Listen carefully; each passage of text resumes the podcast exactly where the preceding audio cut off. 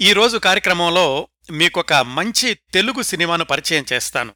మంచి అంటే పది మంది మెచ్చిన చిత్రం కుటుంబ విలువలున్న చిత్రం మానవ సంబంధాలకు పెద్దపీట వేసిన చిత్రం ఇన్నింటి మధ్య సామాజిక స్పృహను మర్చిపోని చిత్రం.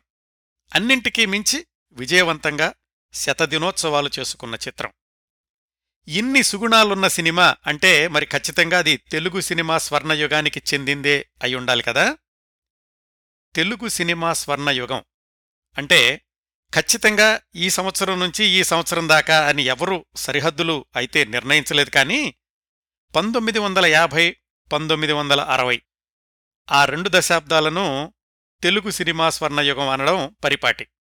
అందుకు ఒక కారణం ఏంటంటే ఆ రోజుల్లో ఆరోగ్యకరమైన మానవ సంబంధాలను చిత్రిస్తూ వీలైనంతలో ప్రేక్షకులకు ఉదాత్తమైన సందేశాన్ని అందిస్తూ సినిమాల్లోని పాత్రల్ని కూడా బాధ్యతాయుతమైన పౌరులుగా చూపిస్తూ ఎక్కడా సమాజానికి హాని చేసే అంశాలు లేకుండా జాగ్రత్త వహిస్తూ సినిమాల నిర్మాణం కొనసాగడం అయ్యుండొచ్చు. ఆ తెలుగు సినిమా స్వర్ణయుగం మధ్యలో అంటే పంతొమ్మిది వందల అరవై ఒకటి జనవరిలో విడుదలైన మంచి చిత్రం వెలుగు నీడలు. మరొక రెండు నెలల్లో ఈ సినిమా విడుదలై అరవై ఒక్క సంవత్సరాలు పూర్తవుతాయి కదా? ఆ రోజుల్లోని ప్రతిష్టాత్మకమైన చిత్ర నిర్మాణ సంస్థ అన్నపూర్ణ పిక్చర్స్ ప్రైవేట్ లిమిటెడ్ నుంచి వచ్చినటువంటి చిత్రం. ఆ రోజుల్లోని చాలా చిత్ర నిర్మాణ సంస్థలు ఉదాహరణకు భరణి రోహిణి వాహిని విజయ అంజలి జెమిని ఏవిఎం ఇలాంటివన్నీ కూడా కొన్ని విలువలకు కట్టుబడి నిబద్ధతతో బాధ్యతతో తమదైన శైలిలో చిత్రాలు నిర్మిస్తూ ఉండేవి. ఒక్కొక్క సంస్థ నుంచి సినిమా వస్తోంది అంటే ప్రేక్షకులకు ఒక అంచనా ఉండేది. ఈ సంస్థల నుంచి ప్రేరణ పొంది తమదైన పంధాలో కుటుంబగాథా చిత్రాలతో వరుస విజయాలతో ప్రేక్షకుల హృదయాల్లో ఒక ఉన్నతమైన స్థానాన్ని సొంతం చేసుకున్న అన్నపూర్ణ సంస్థ వారి నాలుగవ చిత్రం ఈ వెలుగు నీడలు. ఆ రోజుల్లో విజయవంతం అవడమే కాదు ఇప్పటికూడా ఉత్తమమైన తెలుగు సినిమాల జాబితా చెప్పండి అంటే దాంట్లో తప్పనిసరిగా వెలుగు నీడలకు ఒక స్థానం ఉంటుంది. నిర్మాత దుక్కిపాటి మధుసూదన్ రావు గారు దర్శకుడు ఆదుర్తి సుబ్బారావు గారు సంగీత దర్శకుడు పెండియాల నాగేశ్వరరావు గారు మాటల రచయిత ఆత్రేయ గారు పాటల రచయితలు శ్రీశ్రీ కొసరాజు గారులు నటీనటులు అక్కినేని జగ్గయ్య రేలంగి ఎస్వీఆర్ సావిత్రి గిరిజ సూర్యకాంతం ప్రభృతులు వీళ్ళల్లో ఎవరి సినిమా జీవిత ప్రయాణం గురించి మాట్లాడుకున్నప్పటికీ తప్పనిసరిగా ఉదహరించే చిత్రం వెలుగు నీడలు. అంటే అన్ని విభాగాల్లోనూ తనదైన ముద్ర వేసి అందరికీ ఏదో ఒక కోణంలో ప్రత్యేకతను ఆపాదించి పెట్టిన చిత్రం గుర్తింపును సంపాదించి పెట్టిన చిత్రం ఈ వెలుగు నీడలు. ఈ సినిమా నేపథ్య కథనాలు వివిధ విభాగాల విశ్లేషణ వీటికి వెళ్ళబోయే ముందు ఈ చిత్ర కథను క్లుప్తంగా గుర్తు చేసుకుందాం. వెలుగు నీడల కథలో ప్రధానంగా మూడు విభిన్న అంశాలను చక్కగా అల్లారు. అవేంటంటే మొదటిది కుటుంబ సంబంధాలు రెండోది ముక్కోణపు ప్రేమ కథ మూడోది సామాజిక స్పృహ సామాజిక బాధ్యత. ఈ మూడు అంశాలని ఈ సినిమా కథలో ఆహ్లాదం ఆనందం సంతోషం హాస్యం ధైర్యం నిజాయితీ విషాదం జాలి దయ కరుణ ఇన్ని భావోద్వేగాలతోటి కలిపి ప్రేక్షకుల ముందుకు తీసుకొచ్చారు. ప్రతి మనిషి జీవితంలోనూ వెలుగు నీడలు సహజం అన్నట్లుగానే ఈ సినిమా కథలో కూడా వెలుగు నీడలు అంటే వినోదం విషాదం రెండింటినీ సమపాళ్ళలో రంగరించి విజయం సాధించారు.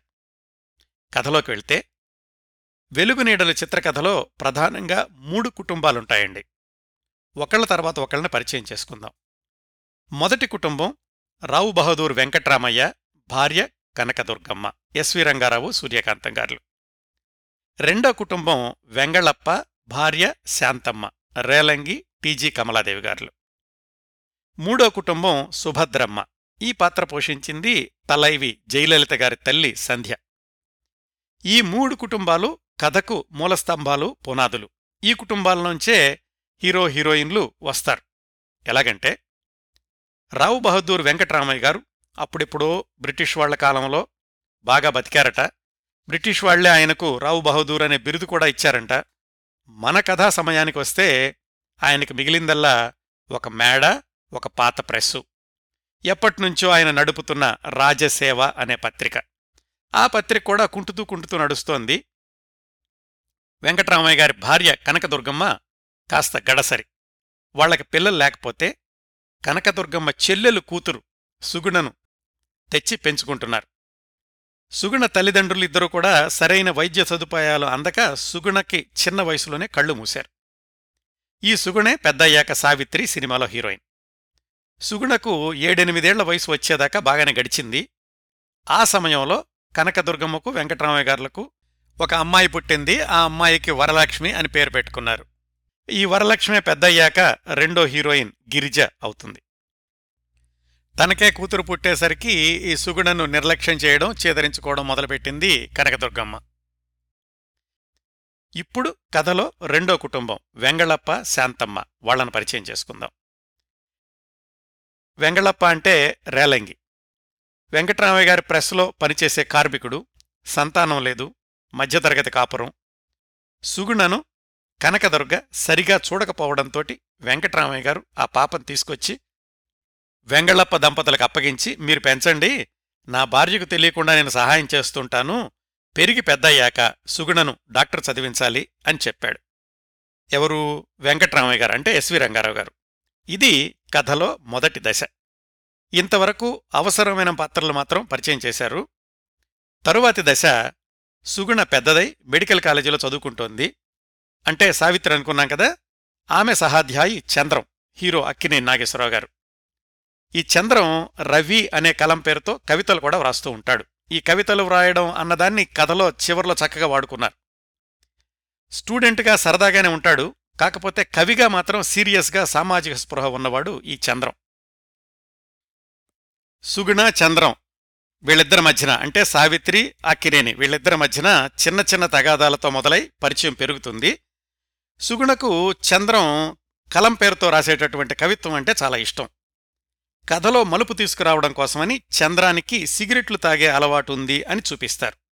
ఆ తర్వాత తెలుస్తుంది ఈ చంద్రం ఎవరో కాదు సుగుణ పెరుగుతున్నటువంటి వెంగళప్పకి మేనలుడే అని.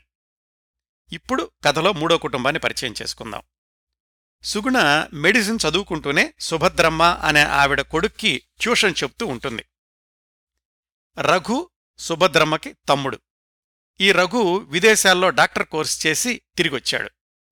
మేనల్లుడికి ట్యూషన్ చెప్తున్న సుగుణను చూసి ఆమె మంచితనానికి ఆకర్షితుడై ఆమెను ప్రేమించడం మొదలు పెడతాడు రఘు అంటే జగ్గయ్య. అంటే ముక్కోణపు ప్రేమ కథ ఎలా తయారైందంటే చంద్రం సుగుణ వీళ్ళిద్దరూ క్లాస్మేట్సు పరిచయం చదువుకున్నవాళ్ళు చనువు పెరుగుతోంది. రఘునేమో సుగుణను ఇష్టపడుతున్నాడు సుగుణ అతన్ని దూరం పెడుతోంది. కథలో ఇప్పుడు పెద్ద మలుపు చంద్రానికి క్షయవ్యాధి అని తెలుస్తుంది. అంతకు ముందు నుంచి అతనికి సిగరెట్లు తాగే అలవాటు ఉందని చూపిస్తూ వచ్చారు కదా? చంద్రం సుగుణ ఇంకా మెడికల్ స్టూడెంట్స్గానే ఉన్నారు. రఘు అంటే జగ్గయ్య చంద్రాన్ని పరీక్షించి ఇంకో డాక్టర్ కూడా చూపించి చికిత్స కోసమని మదనపల్లి శానిటోరియంకి పంపిద్దాము అని నిర్ణయించుకుంటారు. తాను బ్రతకడం సందేహమే అనుకున్నటువంటి చంద్రం సుగుణను రఘుని పెళ్ళి చేసుకోమని ఒప్పించి దగ్గరుండి ఆ వివాహం చేయిస్తాడు. మదనపల్లి వెళ్ళినటువంటి చంద్రానికి కొద్ది నెలల్లోనే ఆరోగ్యం కుదుటపడుతుంది. వెనక్కొస్తాడు. అతన్ని రిసీవ్ చేసుకోవడానికి స్టేషన్కి వెళ్ళిన రఘు అంటే జగ్గయ్య యాక్సిడెంట్లో మరణిస్తాడు. ఇంటికొచ్చినటువంటి చంద్రానికి సుగుణ వితంతువుగా కనిపిస్తుంది. తన చేతుల మీద జరిగిన పెళ్ళి ఇలా అయ్యిందే అని బాధపడుతూ ఉంటాడు. సుగుణను మళ్ళీ పెళ్ళి చేసుకోమంటాడు. తనను కాదు వేరే ఎవరినో. ఇంకా అప్పటికీ వితంతు వివాహాలు సినిమాలో చూపించేటంతటి ధైర్యం రాలేదనుకుంటాను. దర్శకులకి సుగుణ ఒప్పుకోదు. పెళ్ళి రోజు మా ఇద్దరినీ ప్రజాసేవ చెయ్యమని దీవించావు నేను ప్రజాసేవకే అంకితమైపోతాను జీవితాంతం ఒంటరిగానే ఉండిపోతాను అంటుంది. అయితే చంద్రాన్ని మాత్రం నువ్వు ఒంటరిగా ఉండిపోవద్దు నువ్వు పెళ్ళి చేసుకో అని ఒప్పిస్తుంది సుగుణ. ఆ పెళ్ళి కూతురెవరు? రావు బహదూర్ వెంకటరామయ్య కనకదుర్గమ్మ గార్ల అమ్మాయి వరలక్ష్మి అంటే గిరిజ. తనకి ఇష్టం లేకపోయినప్పటికీ సుగుణ కోరిక మేరకు ఆ వివాహానికి అంగీకరిస్తాడు చంద్రం. నిజానికి కథ ఇక్కడితో అయిపోయినట్లు అనిపిస్తుంది. ఎందుకంటే కథలో ఇంతవరకు వచ్చినటువంటి సమస్యలు పరిష్కారమైపోయాయి. ఎలాగా? చంద్రానికి అనారోగ్యం సుగుణ రఘు వివాహం రఘు మరణించడం సుగుణ వితంతువుగానే ఉండిపోవాలనుకోవడం చంద్రానికి వరలక్ష్మికి వివాహం కావడం అన్ని పాత్రలు ఒక దగ్గరికి చేరాయి కదా. అయితే ఇప్పటికి సినిమా రెండు గంటలు మాత్రమే అవుతుంది. ఆ రోజుల్లో సినిమా అంటే మూడు గంటలు ఉండాలి. అందుకోసమనే కాకుండా మొదట్లో చెప్పుకున్నట్టు కథలోని సామాజిక కోణం అంటే చంద్రంలోని ఆదర్శభావాలు వాటిని హైలైట్ చేస్తూ కథ ముందుకు సాగుతుంది. ఎలాగంటే తన మామగారు రావు బహదూర్ వెంకటరామయ్య గారి ప్రెస్ని తన అధీనంలోకి తీసుకుని లాభాల బాట పట్టిస్తాడు చంద్రం. అయితే ఆ వచ్చిన లాభాలన్నీ అత్తగారు విలాసాలకి ఖర్చు పెడుతుంది ప్రెస్ వర్కర్లకి బోనస్ ఇద్దామంటే వెంకటరామయ్య ఒప్పుకోడు. ఈలోగా కనకదుర్గమ్మ కూతురికి చంద్రం సుగుణ వీళ్ళిద్దరి గురించి లేనిపోనివి కల్పించి చెప్పి ఆ కూతురు మనసులో విషబీజాలు నాటుతుంది. అంటే కథలో మరొక చిక్కుముడి పడిందన్నమాట. సమస్య వచ్చింది. ఈ సమస్యలు పరిష్కారమై కథ సుఖాంతం అవడంతోటి మూడు గంటల నిడివిగల వెలుగు నీడలు చిత్రం పూర్తవుతుంది. మొదట్లో చెప్పుకున్నట్లే కథలో అడుగడుగున అన్ని విభాగాల సమిష్టి కృషి కనిపిస్తుంది. కథ మాటలు పాటలు సంగీతం నటీనటులు పాత్రోచితమైన నటన అన్నీ కలిసి ఇది అన్నపూర్ణ వాళ్ళ చిత్రం అని నిరూపిస్తాయి. ఇదండి వెలుగు నీడలు చిత్రకథ. ఇంకా ఒక్కొక్క విభాగాన్ని తీసుకుని అవి చిత్ర విజయానికి ఎలా దోహదం చేశాయో నేపథ్యంలో జరిగిన విశేషాలేమిటో తెలుసుకుందాం. ముందుగా చిత్ర నిర్మాణ సంస్థ నిర్మాత. Annapurna pictures private limited Dukkipati Madhusudan Rao గారు. దుక్కిపాటి మధుసూదన్ రావు గారి గురించి లోగడే నేను రెండు భాగాల సమగ్ర కార్యక్రమం చేశానండి. యూట్యూబ్లో సెర్చ్ చేసి వినొచ్చు. ఈ సినిమాకి సంబంధించినటువంటి సమాచారం మాత్రం ఇప్పుడు మాట్లాడుకుందాం. ఇప్పుడు నేను చెప్పబోయే విశేషాల్లో కొన్ని స్వర్ణయుగంలో అన్నపూర్ణ అనే పుస్తకం నుంచి తీసుకున్నానండి. ఈ పుస్తకం ముప్పై సంవత్సరాల క్రిందట మిత్రులు ఆత్మీయులు సీనియర్ సినీ జర్నలిస్ట్ ప్రభు గారు దుక్కిపాటి మధుసూదన్ రావు గారితో నెలల తరబడి సంభాషించి వ్రాశారు. ఈ పుస్తకం మార్కెట్లో దొరకకపోతే దుక్కిపాటి మధుసూదనరావు గారి కుమార్తె లక్ష్మి గారు వాళ్ళ నాన్నగారు సంతకం చేసిన ప్రతిని ప్రత్యేకంగా మాకు పంపించారు. లక్ష్మిగారికి అలాగే ఈ పుస్తకం రాసినటువంటి మిత్రులు ప్రభుగారికి కృతజ్ఞతలు తెలియచేస్తున్నాను ఇంకా మరికొన్ని విశేషాలు అప్పట్లో వచ్చినటువంటి సినిమా పత్రికల వ్యాసాల నుంచి తీసుకోవడం జరిగింది. ఇంకా విశేషాల్లోకి వెళితే దుక్కిపాటి మధుసూదన్ రావు గారు మేనేజింగ్ డైరెక్టర్గా అక్కినే నాగేశ్వరరావు గారు చైర్మన్గా మరికొంతమంది బోర్డు సభ్యులుగా అన్నపూర్ణ పిక్చర్స్ ప్రైవేట్ లిమిటెడ్ అనేటటువంటి సంస్థ పంతొమ్మిది వందల యాభై ఒకటి సెప్టెంబర్లో ప్రారంభమైంది. వాళ్ళు మొట్టమొదటి సినిమాని కేవీ రెడ్డి గారితోనే చేయించాలి అని నాలుగు సంవత్సరాలు వేచి కేవీ రెడ్డి గారి దర్శకత్వంలో అన్నపూర్ణ సంస్థ నిర్మించినటువంటి తొలి చిత్రం దొంగ రాముడు. పంతొమ్మిది వందల యాభై ఐదు అక్టోబర్లో విడుదలై ఘన విజయం సాధించింది ఈ దొంగరాముడి చిత్రం. అన్నపూర్ణ వాళ్ళ రెండో చిత్రం తోడికోడళ్ళు పంతొమ్మిది వందల యాభై ఏడులోనూ మూడో చిత్రం మాంగల్యబలం పంతొమ్మిది వందల యాభై తొమ్మిదిలోనూ విడుదలై శతదినోత్సవాలు చేసుకున్నాయి. ఇట్లా వరుసగా మూడు చిత్రాలు విజయవంతం కావడం అనేది ఆ సంస్థను నిర్మాత మధుసూదన్ రావు గారు ఎంత పకడ్బద్దీగా నడిపారో తెలియచేస్తుంది. వ్యాపారంలో దెబ్బతినకుండా విలువలకు రాజీ పడకుండా ఒక సినిమా పూర్తవుతూ ఉండగానే తరువాత చిత్రం గురించి కథా చర్చలు చేస్తూ సంస్థను ముందుకు తీసుకెళ్ళారు నిర్మాత మధుసూదన్ రావు గారు. ఆ ఆనవాయితీ ప్రకారమే పంతొమ్మిది వందల యాభై తొమ్మిది జనవరిలో వాళ్ళ మూడో చిత్రం మాంగల్యబలం విడుదలకు ముందే తరువాత సినిమా ఏం తీయాలి అని ప్రయత్నాలు మొదలుపెట్టారు. అలా వాళ్ళు నిర్మించాలి అనుకున్న అన్నపూర్ణ వారి నాలుగవ చిత్రం ఇప్పుడు మనం మాట్లాడుకుంటున్న వెలుగునీడలు కాదు. అత్యంత ఘన విజయం సాధించిన తమ మొదటి చిత్రం దొంగరాముడిని హిందీలో తీద్దామనుకున్నారు. హిందీ వర్షన్కు కూడా కేవీ రెడ్డి గారే దర్శకులు అక్కినేని గారే హీరో అని కూడా బోర్డ్ ఆఫ్ డైరెక్టర్స్ అందరూ నిర్ణయం తీసుకున్నారు. వాళ్ళకి హిందీ చిత్రసీమ కొత్త కాబట్టి అక్కినేని గారి సలహా మీద ఏవిఎం చెట్టి గారిని సంప్రదించారు. ఎందుకంటే అప్పటికే ఏవిఎం సంస్థ హిందీలో సినిమాలు నిర్మించారు అలాగే బొంబాయిలో వాళ్ళకి ఆఫీసు ఒక వ్యవస్థ కూడా ఉంది. ఆయన అంటే ఏవిఎం చెట్టియార్ గారు మధుసూదన్ రావు గారితో భాగస్వామ్యం కలవడానికి ఒప్పుకున్నారు. ఈలోగా జమినీవాసన్ గారు కూడా దుక్కిపాటి గారిని పిలిచి దొంగరాముడు హిందీ హక్కులు మాకు కావాలి అని అడిగారు. కానీ అప్పటికే ఏవిఎం చెట్టియార్ గారితో భాగస్వామ్యం కలిశాను అని మధుసూదన్ రావు గారు చెప్పేశారు. బొంబాయి నుంచి హిందీ రచయిత రాజేంద్ర కిషన్ని హైదరాబాదుకు పిలిపించి ఇరవై రోజులు కూర్చోబెట్టి హిందీ స్క్రిప్ట్ కూడా సిద్ధం చేయించారు. తెలుగులో సావిత్రి పాత్రను హిందీలో మీనాకుమార్ అని జమున పాత్రకు నంద అని అనుకున్నారు. దొంగరాముడు తెలుగు ప్రింటుని బొంబాయి పంపించి వాళ్ళందరికీ కూడా చూపించారు. అన్ని ఏర్పాట్లు పూర్తయ్యాయి. సంగీత దర్శకత్వం కూడా మదన్ మోహన్ అనుకుని ఆయనతో సిట్టింగ్స్ కూడా ప్రణాళికలు వేశారు. హఠాత్తుగా దుక్కిపాటి మధుసూదన్ రావు గారికి తీవ్రమైన అనారోగ్యం. అప్పటికే ఏమైందంటే ఆయన తమ మాంగల్యబలం తమిళ వర్షన్ మంజిళ్ మహిమై ఆ సినిమా తమిళనాడులో ఎలా ఆడుతోందో చూద్దామని తమిళనాడు రాష్ట్రం అంతటా పర్యటించారు. అప్పటికే కాస్త అస్వస్థతగా అనిపించింది. డాక్టర్లు పరీక్ష చేసి ఎట్టి పరిస్థితుల్లోనూ ఏమాత్రం శ్రమ తీసుకోకూడదు. పూర్తిగా విశ్రాంతి తీసుకోవాలి అని సలహా ఇచ్చారు. దుక్కిపాటి మధుసూదనరావు గారు వినలేదు. డాక్టర్లు అక్కినేని గారిని పిలిపించి ఆ అనారోగ్య యొక్క తీవ్రతను వివరించి మీరైనా చెప్పండి అన్నారు. కనీసం ఆరు నెలలైనా ఏమీ పనిచేయొద్దు అన్నారు. అప్పటికే దొంగరాముడు హిందీ ప్రయత్నాలన్నీ పూర్తయ్యాయి. ఇంకా ప్రారంభించడం ఒక్కటే మిగిలుంది. హఠాత్తుగా ఎలా ఆపేయాలి అని మధుసూదనరావు గారి బాధ. మొత్తానికి అందరూ నచ్చజెప్పి ఆ హిందీ చిత్రం హక్కుల్ని పూర్తిగా ఏవిఎంకి ఇచ్చేసి ఆ ప్రాజెక్టులో నుంచి అన్నపూర్ణ సంస్థ బయటకొచ్చేసింది. మధుసూదనరావు గారి చికిత్స ప్రథమ కర్తవ్యం అయ్యింది అందరికీ. అంత తీవ్ర అనారోగ్యంలో కూడా ఆయన తన ఇద్దరు కుమార్తెల వివాహాలు పూర్తి చేసి విశ్రాంతి కోసమని నంది హిల్స్కి వెళ్ళారు అక్కడ కొన్ని రోజులున్నాక ఎవరో చెప్పారు ఆయుర్వేద వైద్యం బాగా పనిచేస్తుంది అంటే ఆయుర్వేద వైద్యం కోసమని కేరళ వెళ్ళారు అక్కడ వైద్యంతోటి మధుసూదన్ రావు గారి ఆరోగ్యం కాస్త మెరుగుపడింది. దర్శకుడు ఆదుర్తి సుబ్బారావు గారు ఆయన దగ్గర సహాయకుడిగా ఉన్న కె. విశ్వనాథ్ గారు కేరళ వెళ్ళి మధుసూదన్ రావు గారిని కలుసుకున్నారు. సరే హిందీ సినిమా అవకాశం ఎలాగూ పోయింది కదా తర్వాత కూడా తెలుగు సినిమానే ప్రారంభిద్దాము అన్నారు మధుసూదన్ రావు గారు. అలా మొదలైంది అన్నపూర్ణ వారి నాలుగవ చిత్రం వెలుగు నీడలు.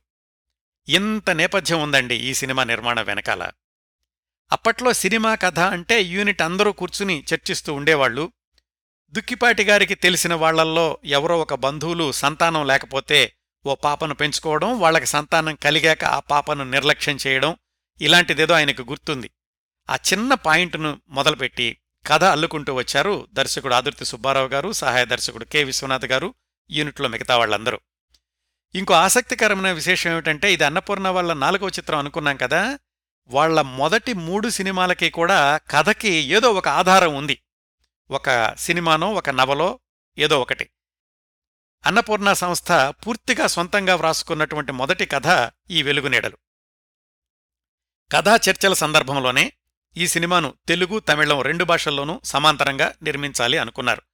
ఎందుకంటే అంతకుముందు రెండు సినిమాలు ఏది తోడుకోడళ్ళు మాంగల్యబలం అవి కూడా సమాంతరంగా తమిళంలో తీశారు.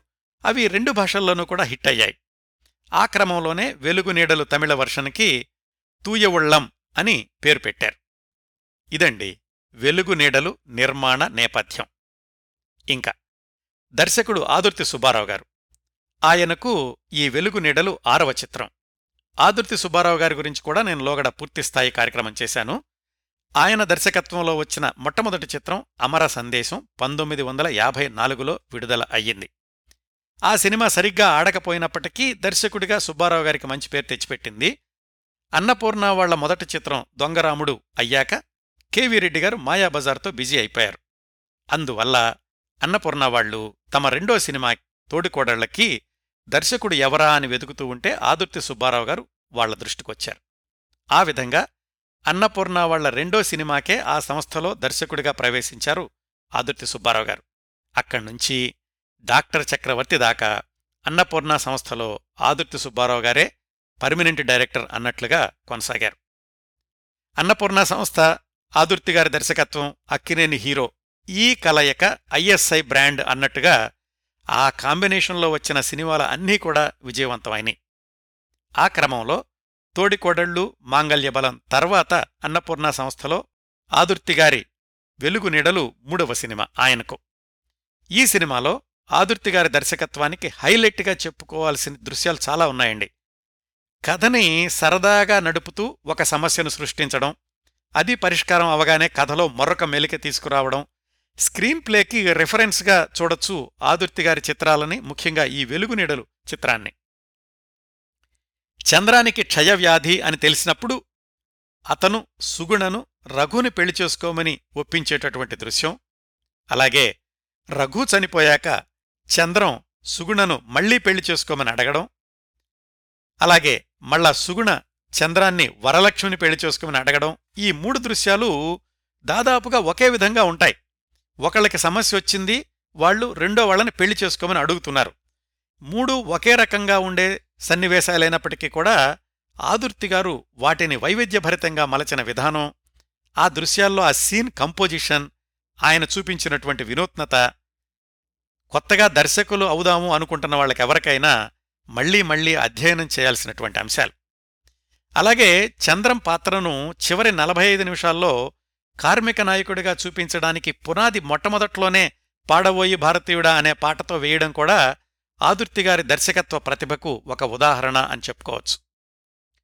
వెలుగునీడలు చిత్రానికి ముందు అనుకున్నటువంటి ముగింపు ఇప్పుడు మనం సినిమాలో చూస్తున్నటువంటి ముగింపు కాదట. ఏమైందంటే ఈ వెలుగునీడలు సినిమా షూటింగ్ జరుగుతూ ఉండగానే మధుసూదన్ రావు గారిని డివిఎస్ రాజు గారు తాతినేని ప్రకాశ్రావు గారు పిలిచారు. మేము తెలుగులో ఒక సినిమా తీద్దాం అనుకుంటున్నాము. దీని మాతృక హిందీ. మీరు కూడా ఒకసారి చూసి ఈ సినిమా మీద మీ అభిప్రాయం చెప్పండి అని అడిగారు. ఎందుకంటే అప్పటికే మధుసూదన్ రావు గారు విజయవంతమైన చిత్రాలు తీస్తున్నారు కాబట్టి ఆయనకు ప్రేక్షక నాడి బాగా తెలుసు అని తాతినేని ప్రకాశ్రావు గారికి డివిఎస్ రాజు గారికి నమ్మకం.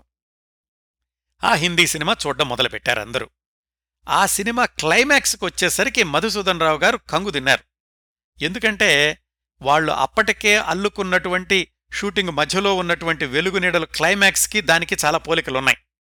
అయితే అది ఎప్పుడో వచ్చిన హిందీ సినిమా వీళ్ళు ఇప్పుడు రాసుకున్న కథ యాదృచ్ఛికంగా జరిగింది. ఆయన తప్పేం లేదు దాంట్లో. కానీ మరి వెలుగునీడల సినిమాని అలాగే కొనసాగిస్తే రేపు తాతినేని ప్రకాశ్రావు గారు అనుకుంటారు కదా ఇదిగో ఆయన్నేమో సినిమా చూడమని పిలిచాను ఆయనేమో ఆ హిందీ సినిమాలో క్లైమాక్స్ని ఎత్తేశారు అనుకుంటారు కదా? అలాంటి భావనకు తావివ్వకూడదు అనుకుని మధుసూదన్ రావు గారు తాతినేని ప్రకాశ్రావు గారితో ఏమి అనకుండా వెనక్కొచ్చేసి నాగేశ్వరరావు గారితోటి ఆదుర్తి సుబ్బారావు గారితోటి చెప్పారు. ఇలాగా మనం అనుకున్న క్లైమాక్స్ ఒక హిందీ సినిమాలా ఉంది. ఆ హిందీ సినిమాని తాతినేని ప్రకాశరావు గారు తెలుగులో తీస్తున్నారు. మనం మరి దాన్నే ఉంచితే బాగుండదు కాబట్టి క్లైమాక్స్ మార్చుకుందాము అని. అప్పుడు మళ్ళీ ఆదుర్తి సుబ్బారావు గారు కె. విశ్వనాథ్ గారు అందరూ కూర్చుని ఆ పతాక సన్నివేశాల్ని మార్చారు. ఇందాక కథలో చెప్పాను చూడండి రెండు గంటలు అయిపోయాక చివరి నలభై ఐదు నిమిషాలు ఏదో కొనసాగినట్లుగా ఉంటుంది అని. బహుశా ఈ క్లైమాక్స్లో మార్పు ఇన్ని వీటన్నింటి వల్ల కథ ఆ రూపం తీసుకుందేమో అని నాకు చిన్న సందేహం. ఇవండి వెలుగునీడలు నిర్మాత దర్శకుడు కథ గురించినటువంటి విశేషాలు. తర్వాత ఈ చిత్ర విజయానికి మరొక మూలస్తంభం మాటల రచయిత ఆచార్య ఆత్రేయ. వెలుగునీడల సమయానికి ఆచార్య ఆత్రేయ గారు మాటల పాటల రచయితగా ముఖ్యంగా సెంటిమెంటు దృశ్యాలు అద్భుతంగా పండించే రచయితగా పేరు తెచ్చుకున్నారు. ఇంకో కోణం కూడా ఉందండి. అప్పటికే సమయానికి ఇవ్వని రచయితగా కూడా పది మంది చెప్పుకుంటూ ఉండేవాళ్ళు ఆత్రేయ గారి గురించి. అయినా కాని వెలుగునీడలు మాటల రచయితగా ఆత్రేయ గారినే నియమించుకున్నారు మధుసూదన్ రావు గారు. ఎందుకంటే అన్నపూర్ణ వాళ్ళ గత రెండు సినిమాలు అంటే తోడికోడళ్ళు మాంగల్యబలం వాటికి కూడా ఆత్రేయ గారి రచయిత. దర్శకుడు ఆదుర్తి సుబ్బారావు గారితో పాటే అన్నపూర్ణ సంస్థలో ప్రవేశించారు ఆత్రేయ గారు కూడా. కథ అద్భుతంగా వచ్చింది. ఆత్రేయ మార్కు సంభాషణలు కావాలి. ఈయన మద్రాసులో ఉంటే ఎప్పటికి రాస్తాడో ఏమో. ఇతర వ్యాపకాలకు దూరంగా ఉంటే తొందరగా స్క్రిప్ట్ పూర్తవుతుంది అనే నమ్మకంతోటి ఆత్రేయ గారిని కేరళలోని పీచ్ డ్యాం దగ్గర గెస్ట్ హౌస్లో ఉంచి మాటలు రాయమన్నారు నిర్మాత మధుసూదన్ రావు గారు. ఆయనతో పాటుగా అంటే ఆత్రేయ గారితో పాటుగా ఒక కుక్కు డ్రైవరు అసిస్టెంట్ బాయ్ అలాగే సినిమా దర్శకత్వ శాఖ నుంచి సహాయ దర్శకుడు కెవి రావు గారు వీళ్ళందర్నీ కూడా కేరళ పంపించి నెల రోజుల్లో స్క్రిప్టు పూర్తయ్యేలాగా చూడండి అని చెప్పారు. నెలయింది ఆత్రేయ సిబ్బంది వెనక్కొచ్చేశారు. తీరా చూస్తే స్క్రిప్టులో హాస్యం దృశ్యాలన్నీ కూడా ఖాళీగా ఉండిపోయినాయి. అంటే కామెడీ సీన్స్ అన్నమాట. అవి ఎప్పుడు పూర్తి చేస్తారండి అని ఆత్రేయ గారిని అడిగితే ఇవాళ రేపు అన్నారు గాని ఆ ఇవ్వాళ రేపు ఎప్పటికీ రాలేదు.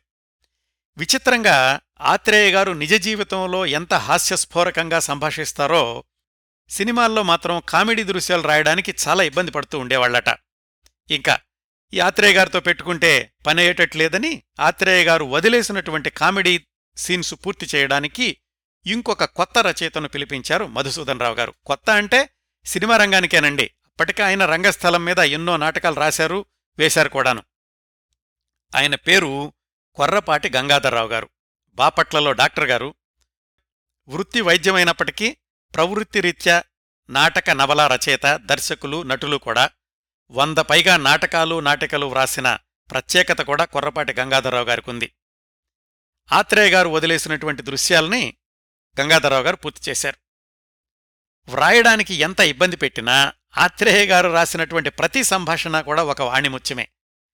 ప్రేమ్నగర్ విజయం తర్వాత సంభాషణ రచయిత స్టామినా ఏమిటో పరిశ్రమకు తెలియచేశారు ఆత్రేయ గారు. కానీ ఆయన మొట్టమొదటి చిత్రం నుంచి కూడా మాటల్లోనూ పాటల్లోనూ తనదైనటువంటి ముద్రని ప్రత్యేకతని నిరూపించుకుంటూ వచ్చారు ఆచార్య ఆత్రేయ గారు.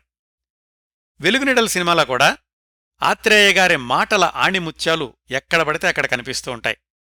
ఈ సినిమాలో కొన్ని బరువైన దృశ్యాల్లో ఆత్రేయ గారి కలం బలాన్ని పరిశీలిద్దాం. చంద్రంకి క్షయవ్యాధి అని నిర్ధారించాక ఆ విషయం ఎలా చెప్పాలా అని సుగుణ మదనపడుతూ ఉండడం చంద్రమేమో ఆమెను రఘుతో వివాహానికి ఒప్పించడం. ఈ సన్నివేశంలో ఆత్రేయ గారు చంద్రం పాత్రతోటి పలికించిన కొన్ని సంభాషణలు చూద్దాం.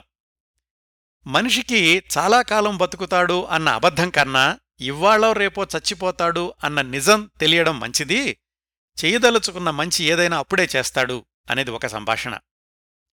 చంద్రమే ఇదే దృశ్యంలో అంటాడు. కాలిపోయి రాలిపోయే వాటి కోసం బాధపడుతున్నావా పిచ్చిదానా? ఈ ఒక్క సిగరెట్టే ప్రాణం తీయదులే అని. కవిత్వం వేరు జీవితం వేరు. జీవితం విలువ తెలుసుకున్న నాడు అది మహాకావ్యమవుతుంది. ఇంకో సంభాషణ. కన్నీరు మనిషిని బ్రతికించగలిగితే అది కూడా అమృతంలాగే కరువైపోయేది. ఈ వాక్యమండి ఆత్రేయ గారి గురించి ఎప్పుడు ఎక్కడ ఎవరు మాట్లాడినా కాని తప్పనిసరిగా ఉదహరించేది కన్నీరు మనిషిని బ్రతికించగలిగితే అది అమృతంలాగే కరువైపోయేది. ఇదిగో ఇలాంటి ఒక్క సంభాషణ కోసమే ఆత్రేయ గారు పెట్టే ఎన్ని ఇబ్బందుల్నైనా భరిస్తూ ఉండేవాళ్ళు దర్శక నిర్మాతలు. ఆ దృశ్యంలో ముగింపు సంభాషణ విడిపోవడానికి చేతులు కలవడమే మన జీవితంలోని విచిత్రం అని. అట్లాగే మరొక దృశ్యం చూద్దాం. రఘు మరణించాక సుగుణను మళ్ళీ పెళ్ళి చేసుకో అని చంద్రం ఒప్పించేటటువంటి సందర్భంలో సుగుణ అంటుంది నాకు వయసు కన్నా ఎక్కువగా మనసు పెరిగింది అనుభవాలు అడుగడుగునా అడ్డుపడినప్పటికీ ఆశా నిరాశలు నన్ను అన్నింటికీ అతీతమైనటువంటి స్థితికి తీసుకెళ్ళాయి అని. ఇలాంటి సంభాషణకి పేరాల కొద్ది వ్యాఖ్యానం చెప్పుకోవచ్చండి. ఆ దృశ్యంలోనే చివర్లో చంద్రం అంటాడు సుగుణ వ్యాధిని జయించాను కాని మనోవ్యధను జయించలేకపోతున్నాను అని. అదండి ఆత్రేయ గారి మాటల్లోని మంత్రం మర్మం. ఇంకా తరువాతి విభాగం పాటలు. అప్పటికీ ఆత్రేయ గారు పాటలు కూడా రాస్తున్నారు కానీ ఎందుకనో ఈ సినిమాలో ఆత్రేయ గారితో ఒక్క పాట కూడా వ్రాయించలేదు. శ్రీశ్రీ గారు ఆరు పాటలు కొసరాజు గారు మూడు పాటలు వ్రాశారు. వీటిల్లో రెండు పాటల గురించి ప్రత్యేకంగా మాట్లాడుకుందాం. వెలుగునీడలు చిత్రం అన్నా శ్రీశ్రీ సినిమా పాటలు అన్నా తప్పకుండా గుర్తొచ్చేటటువంటి పాటలు ఈ రెండు.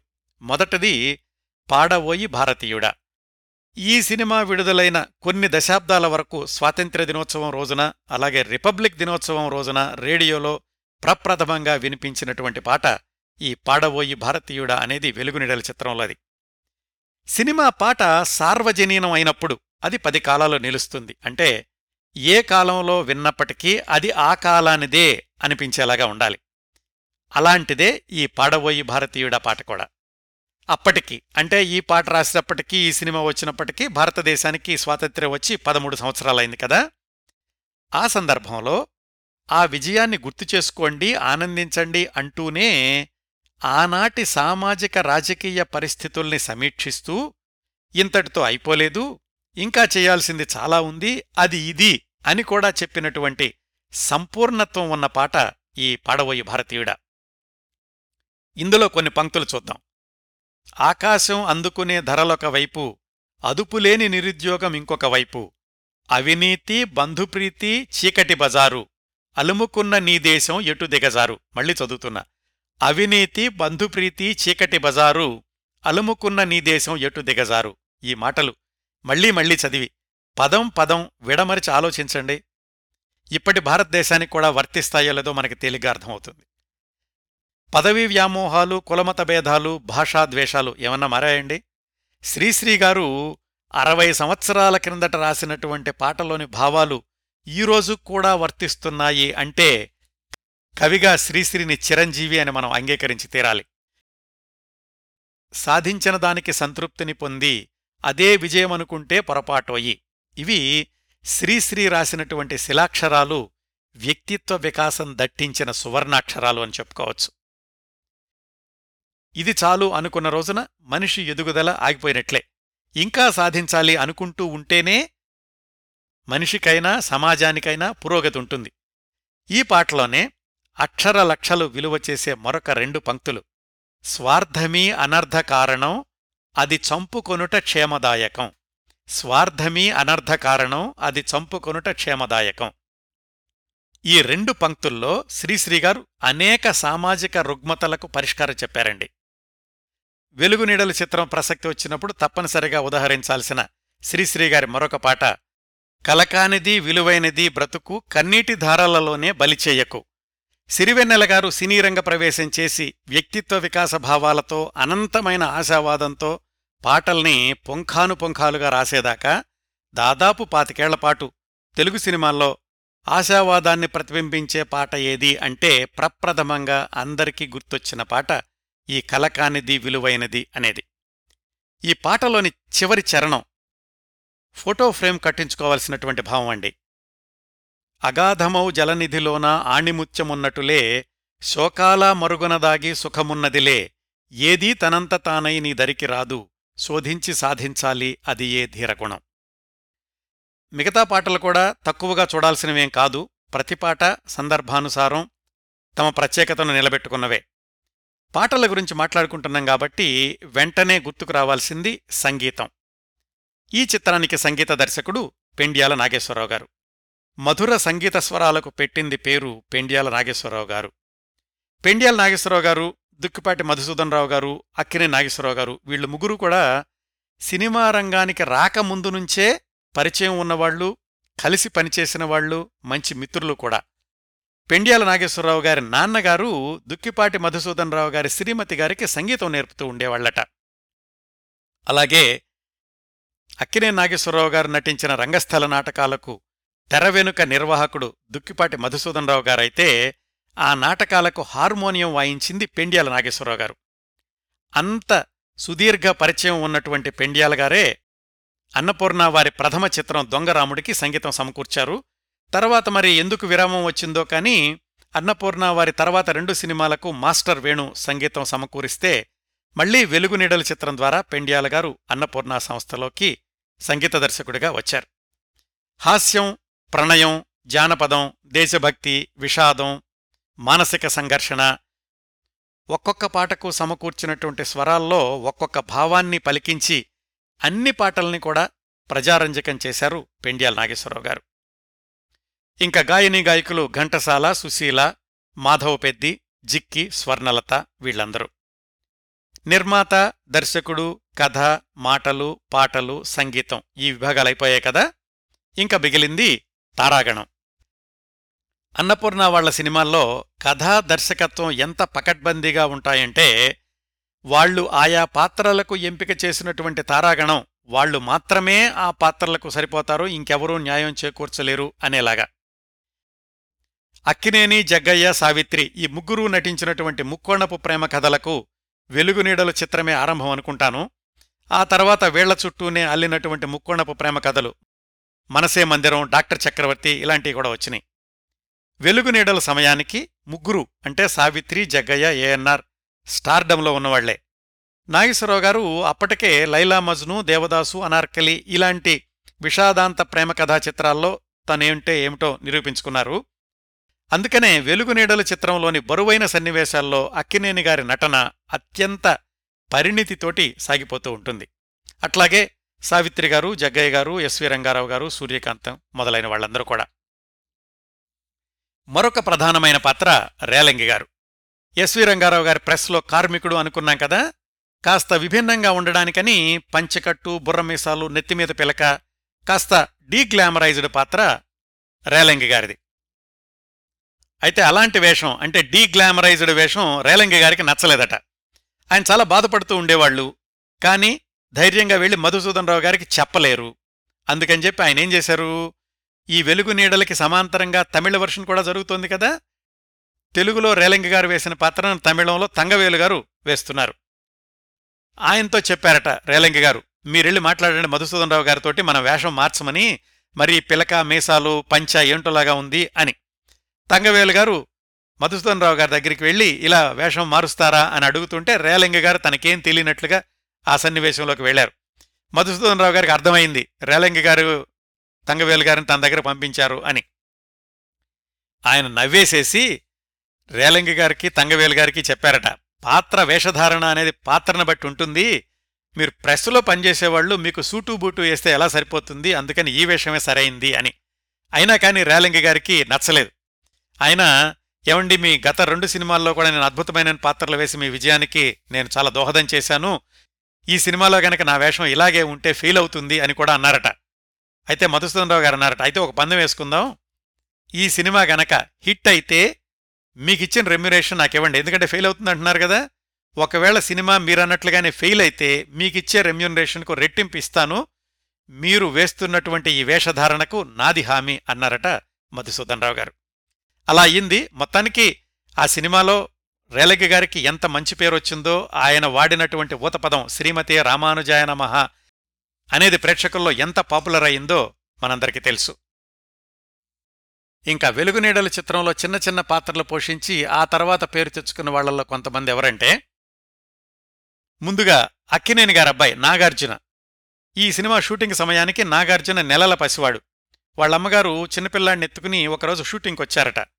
ఆ రోజు చల్లని వెన్నెల సోనలు అనే పాట చిత్రీకరణ జరుగుతోంది. ఆ పాటలో సావిత్రి గిరిజ వాళ్ళతో పాటుగా సీన్లో ఉండాల్సినటువంటి పసివాడు రాలేదు. రాలేదంటే పెద్దవాళ్ళెవరో తీసుకురాలేదు. సరిగ్గా అప్పుడే షూటింగ్కి వచ్చినటువంటి అన్నపూర్ణ గారి దగ్గరున్న ఈ నెలల బాబుని ఆ పాటలో నటింపచేశారు అట్లా అక్కినేని నాగార్జున గారి తొలి చిత్రం ఈ వెలుగు నీడలు అన్నమాట. ఇంక పద్మనాభం గారు. నిజానికి ఈ సినిమా కథ అనుకున్నప్పుడు పద్మనాభం గారికి పాత్ర అనేది ఏమీ లేదట. ఈ సినిమా సమయానికి పదేళ్ళ ముందు నుంచే పద్మనాభం గారు సినిమాల్లో చిన్న చిన్న పాత్రలు పోషిస్తున్నారు. మధ్య మధ్యలో రంగస్థల నాటకాలు కూడా ప్రదర్శిస్తూ ఉండేవాళ్ళు ఒకరోజు ఆ నాటకాల కాంట్రాక్టర్లు స్టూడియో చూపించండి అని అడిగితే ఈ వెలుగు నీడలు షూటింగ్ దగ్గరకు తీసుకెళ్ళారు పద్మనాభం గారు. అప్పుడే ఈ కర్నూలు ఎక్కడా కాకినాడ ఎక్కడా అనే పాట చిత్రీకరణ జరుగుతోంది. పద్మనాభం గారు దుక్కిపాటి గారికి ఆదుర్తి గారికి నమస్కారం చెప్పారు. వెంటనే ఆదుర్తి గారు అన్నారట అరే రే సమయానికి వచ్చావయ్యా పద ఈ పాటలో నటిద్దు గాని అని పద్మనాభం గారిని ఆ పాటలో నటింపజేశారు. డ్రెస్ కూడా మార్చుకోకుండా కేవలం మేకప్ చేసుకుని వెళ్ళి ఆ పాటలో నటించారు పద్మనాభం గారు. ఆ తర్వాత ఆయన పాత్రను మరికొన్ని దృశ్యాలకు పొడిగించారు. పద్మనాభం గారు తన ఆత్మకథలో వ్రాసుకున్నారు వెలుగు నీడల చిత్రం నా నట జీవితంలో ఒక గొప్ప మలుపు దీని తర్వాతే నాకు సినిమాల్లో పూర్తిస్థాయి పాత్రలు రావడం మొదలయ్యింది అని. ఈ సినిమాలో దర్శకత్వ శాఖలో కూడా సహాయకులుగా పనిచేశారు పద్మనాభం గారు. ఈ సినిమాలో పద్మనాభం పాత్రను చూసే వెంటనే భార్యాభర్తల చిత్రంలో అవకాశం రావడం ఇంకా ఆయన తీరికలేని హాస్యనటుడిగా కొనసాగడం అలా జరిగిందనుకోండి. ఈ సినిమాలో హీరో అక్కినేని నాగేశ్వరరావు గారు మెడిసిన్ చదివేటప్పుడు ఆయన మిత్రుల్లో ఒకరు కొమ్మినేని శాషగిరిరావు. ఈయన తర్వాత రోజుల్లో ప్రముఖ సంగీత దర్శకుడైన చక్రవర్తి గారికి సోదరుడు అలాగే గొప్పవారి గోత్రాలు సినిమాలో హీరోగా కూడా నటించారు. ఆ తర్వాత దర్శకుడిగా మారి తాయారమ్మ బంగారయ్య దేవతలారా దీవించండి లాంటి విజయవంతమైన చిత్రాలను కూడా రూపొందించారు. ఈ చిత్రంలో ఇంకొక విశేషం సినిమా సంగీత దర్శకులు పెండ్యాల నాగేశ్వరరావు గారు కూడా వెండితెర మీద కొద్ది సెకండ్ల పాటు కనిపించడం. కలకానిది విలువైనది పాట చిత్రీకరణలో వైద్యకారులందరినీ కూడా సమన్వయం చేసే ఆర్కెస్ట్రా కండక్టర్ పాత్రలో కనిపించేది పెడ్యాల నాగేశ్వరరావు గారు. తరువాత పాడబోయి భారతీయుడా పాటలో ఆ గ్రూప్ డాన్సర్స్లో ఒకరు తర్వాత రోజుల్లో ప్రముఖ నృత్య దర్శకుడైన కెఎస్ రెడ్డి గారు నృత్య దర్శకత్వమే కాకుండా తర్వాత రోజుల్లో ఒకటి రెండు సినిమాలకు కూడా దర్శకత్వం చేశారు ఆయన ఎవరు? కెఎస్ రెడ్డి గారు అయితే వెలుగునీడల్లో ఆ గ్రూప్ డాన్సర్స్లో ఆయన్ని గుర్తుపట్టడం కొంచెం కష్టం అనుకోండి. ఇంకా ఈ సినిమాలోని డాక్టర్ల పాత్రలకు సంబంధించిన దృశ్యాలు చిత్రీకరించేటప్పుడు డాక్టర్ శ్యామలారెడ్డి అనేటటువంటి డాక్టర్ గారిని పిలిపించారట. ఆ దృశ్యాల షూటింగ్ జరిగినన్ని రోజులు ఆ డాక్టర్ పాత్రధారులు సిరింజి ఎలా పట్టుకోవాలి స్టెతస్కోప్ ఎలా వేసుకోవాలి ఇలాంటివన్నీ కూడా ఆమె దగ్గరుండి నేర్పించారట. అంత జాగ్రత్తగా చూస్తూ ఉండేవాళ్ళు ఆ రోజుల్లో సినిమా చిత్రీకరణ అంటే ప్రతి చిన్న విషయాన్ని కూడా అతి శ్రద్ధగా మనం సరిగ్గా చూపిస్తున్నామా లేదా అనేటటువంటి చిత్తశుద్ధితో పనిచేస్తూ ఉండేవాళ్ళు. ఇంకా ఈ సినిమా విడుదల విషయానికొస్తే పంతొమ్మిది వందల అరవై ఒకటి జనవరి ఏడున విడుదల అయ్యింది. తమిళ వర్షన్ ఏమో జనవరి పద్నాలుగున సంక్రాంతికి విడుదలయ్యింది. విచిత్రం ఏమిటంటే పంతొమ్మిది వందల యాభై ఏడు యాభై తొమ్మిది సంవత్సరాల్లో తోడికోడళ్ళు మాంగల్యబలం చిత్రాలు కూడా సరిగ్గా అదే రోజుల్లో అంటే తెలుగు వర్షన్ జనవరి ఏడున తమిళ వర్షన్ జనవరి పద్నాలుగున విడుదలవడం. అంటే అన్నపూర్ణ వాళ్ళు వరుసగా సంవత్సరం విడిచి సంవత్సరం జనవరి ఏడున సినిమాలు విడుదల చేసుకుంటూ వచ్చారన్నమాట. తెలుగులో వెలుగు నీడలు ఘన విజయం సాధించి శతదినోత్సవాలు చేసుకుని అన్నపూర్ణ వాళ్ళ విజయవంతమైన చిత్రాల జాబితాలో మరొక సినిమాగా జతచేరింది. అయితే తమిళ వర్షన్ మాత్రం అనుకున్నంతగా విజయం సాధించలేదు. దీనికి ఒక చిన్న కారణం చెప్తారు. మరి ఎంతవరకు నిజముందో లేదో తెలియదు కానీ ఏమైందంటే ఈ తమిళ వర్షన్ తూయవుళ్ళం మద్రాసు మౌంట్ రోడ్లో కొత్తగా నిర్మించినటువంటి శాంతి థియేటర్లో సంక్రాంతికి విడుదల చేయడానికి నిర్ణయించుకున్నారు. అయితే ఆ థియేటరు ఆ రోజులకి చాలా అత్యాధునికమైన వసతులతో నిర్మించబడింది. అందుకని ఆ థియేటర్లో మొట్టమొదటి చిత్రంగా శివాజీ గణేశన్ చిత్రాన్ని విడుదల చెయ్యాలి అని శివాజీ గణేశన్ అభిమానులు అలాగే పంపిణీదారులు అనుకున్నారు. కాకపోతే ఆ థియేటర్ యజమాని మధుసూదన్ రావు గారి మీద ఉన్నటువంటి గౌరవంతో ఈ సినిమానే మొట్టమొదటిసారిగా విడుదల చేయడానికి నిర్ణయించుకున్నారు. దానివల్ల శివాజీ గణేశన్ అభిమానులు ఈ తూయవుళ్ళం సినిమాలో అక్కినే నాగేశ్వరరావు గారి తమిళ సంభాషణ ఉచ్చారణ సరిగా లేదు అనేటటువంటి పుకార్లు లేవదేయడమే కాకుండా తమిళ పత్రికలు కూడా ఆ విమర్శను హెడ్లైన్స్లో ఎక్కించాయట. అయితే అక్కినే నాగేశ్వరరావు గారికి ఇది తొలి తమిళ చిత్రం కాదు. దేవదాసు లైలా మజ్ను ఎంగల్విట్ మహాలక్ష్మి మంజిల్ మహమై ఈ సినిమాల్లో కూడా ఆయన తమిళ సంభాషణల్ని ఆయనే చెప్పుకున్నారు. మరి అప్పుడు రాలేదు విమర్శలు కానీ ఈ సినిమాకి మాత్రమే వచ్చినాయి అంటే బహుశా శివాజీ గణేశన్ సినిమాని ఆ థియేటర్లో ఆడించలేదు కాబట్టి వాళ్ళందరూ అలాంటి ప్రచారం తీసుకొచ్చారా అని అప్పట్లో కొన్ని వార్తలు వచ్చినాయి. ఏదేమైనా కాని తెలుగులో అద్భుతమైన చిత్రం తమిళంలో ఒక మాదిరి చిత్రంగా మిగిలిపోయింది ఈ వెలుగు నీడలు. ఇంకో యాదృచ్ఛికమైన విశేషం ఏమిటంటే పంతొమ్మిది వందల అరవై ఒకటి జనవరి ఏడున ఈ వెలుగు నీడలు విడుదలైందనుకున్నాం కదా? అంతకు సరిగ్గా ఒక్కరోజు ముందు అంటే జనవరి ఆరున ఎన్టీ రామారావు గారి సీతారామ కళ్యాణం విడుదలైంది. ఒకే రోజు తేడాతో విడుదలైన ఈ రెండు సినిమాలు కూడా విజయవంతం కావడం విశేషం. రెండూ కూడా శత దినోత్సవాలు చేసుకున్నాయి. ఇద్దరు హీరోల నట జీవితాల్లోనూ ప్రత్యేకమైన చిత్రాలుగా నిలిచిపోయాయి. రెండు సినిమాల్లోని పాటలు ప్రజాదరణ పొందాయి. ఆరోగ్యవంతమైన సినిమాలు ఆరోగ్యవంతమైన వాతావరణం అందుకే దాన్ని తెలుగు సినిమా స్వర్ణయుగం అన్నారు. ఇవండి వెలుగు నీడలు చిత్రం గురించిన కొన్ని విశేషాలు. ఈ కార్యక్రమాన్ని ఇంతటితో ముగిస్తున్నానండి. ఈ కార్యక్రమాలను ఆదరించి అభిమానిస్తున్న శ్రోతలందరకు హృదయపూర్వకంగా కృతజ్ఞతలు తెలియచేస్తున్నాను. మళ్ళీ వారం మరొక మంచి కార్యక్రమంతో కలుసుకుందాం. అంతవరకు నవ్వుతూ ఉండండి. మీ నవ్వులు పది మందికి పంచండి. మీ వద్ద ప్రస్తుతానికి సెలవు తీసుకుంటోంది మీ కిరణ్ ప్రభ.